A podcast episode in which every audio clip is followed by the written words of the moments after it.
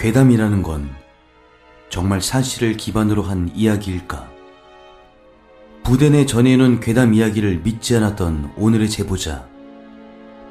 제보자는 말한다.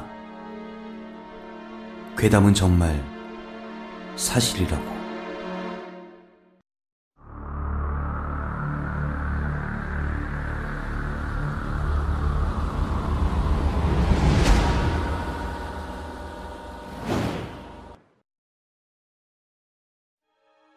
인천에 사는 평범한 30대 남성입니다.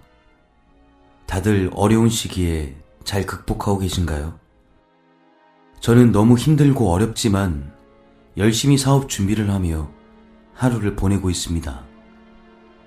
여러분들도 하시는 일 모두 잘 되셨으면 좋겠습니다. 지금부터 해드릴 이야기는 제가 군복무 시절 겪은 이야기입니다. 복무했던 곳을 자세히 말씀드리기는 조금 어려운데요. 강원도에 위치한 해안부대 정도로만 알아주시길 바랍니다. 해안부대로 첫 자대 배치 받았을 당시 선인들은 제게 정말 많은 겁을 주었습니다.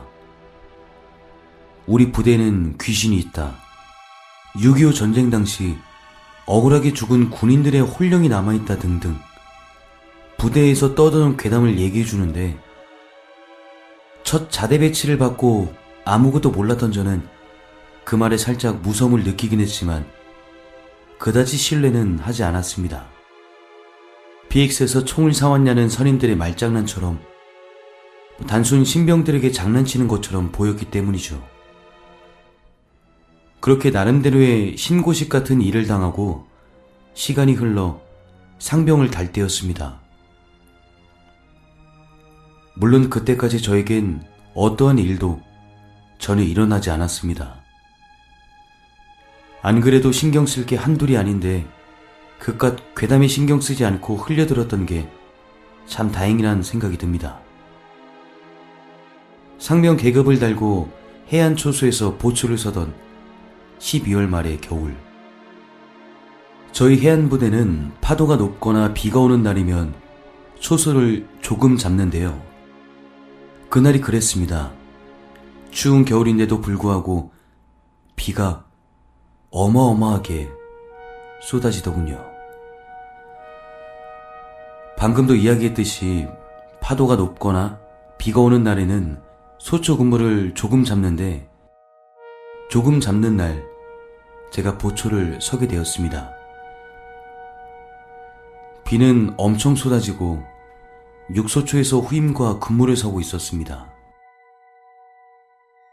옆에 있던 후임병에게 저는 잠을 잔다고 이야기하고 잠을 자고 있었습니다. 한참 뒤, 갑자기 후임병이 저를 깨우더군요. 저는 일어나 후임병에게 무슨 일이냐 물었습니다. 이어 후임병은 놀란 표정을 지으며 제게 팔소초에서 연락이 왔다고 전화를 받아보라고 하더군요. 저는 후임에게 짜증을 내며 전화를 받았습니다. 하지만 수화기 너머에선 어떠한 소리도 들리지 않았습니다. 후임에게 아무 소리도 안 들린다. 무슨 일이냐 묻자 후임이 말하길 팔소초에서 위급 상황이라며 도움을 요청하는 전화였고, 그리고 그 다음 말을 듣고 참 어이가 없었습니다. 총소리가 생생하게 들렸다는 겁니다. 그저 빗소리만 가득할 뿐 어떠한 소리도 없는데 말입니다. 아무튼 전 후임에게 정신 차리라고 말한 뒤 피곤하니까 건들지 말라며 저는 다시 잠을 잤습니다. 몇 분의 시간이 또 흘렀을까요? 잠이 들려는 순간 걸려오는 전화. 잠이 들려는 순간이었기에 저는 짜증을 내며 전화를 받았습니다.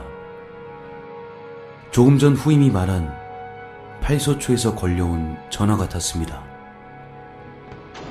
그런데 수화기 너머로 들려오는 총소리와 폭격 소리. 너무 어이없고 온몸에 소름이 돋을 정도의 너무도 생생한 소리를 제가 들었습니다. 분명 저희가 있는 소초에서는 빗소리 외에 그 어떠한 소리도 들리지 않는데 몇 미터 안 되는 팔소초 수화기 너머에선 전시 상황을 방불케 했습니다. 그리고 이어서 들려오는 소리. 육소조 들리나? 군무장답하나? 위급 상황이다! 위급 상황! 이 목소리를 듣는데 온몸에 돋은 소름은 더욱 선명해지더군요. 당장 전화를 끊고 후임과 저는 마음을 진정한 뒤 팔소초로 이동하기 결정했습니다.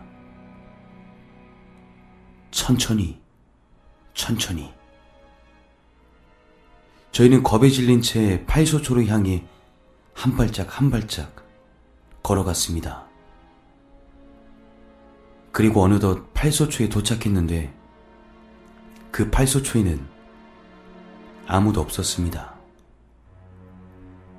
게다가 여기서 더욱 무서웠던 건 각 소초마다 근무 설 때는 전화기를 갖고 들어가 선을 꼽아야 서로 연락이 되는 건데 아무도 없는 팔소초에는 전화기도 없었습니다. 그리고 근무가 끝나고 복귀를 했는데 팔소초는 근무 서는 날이 아니었던 겁니다. 설마 제가 겪었던 일은 6.25 전쟁 상황에 억울하게 운명을 달리했던 분들이셨을까요?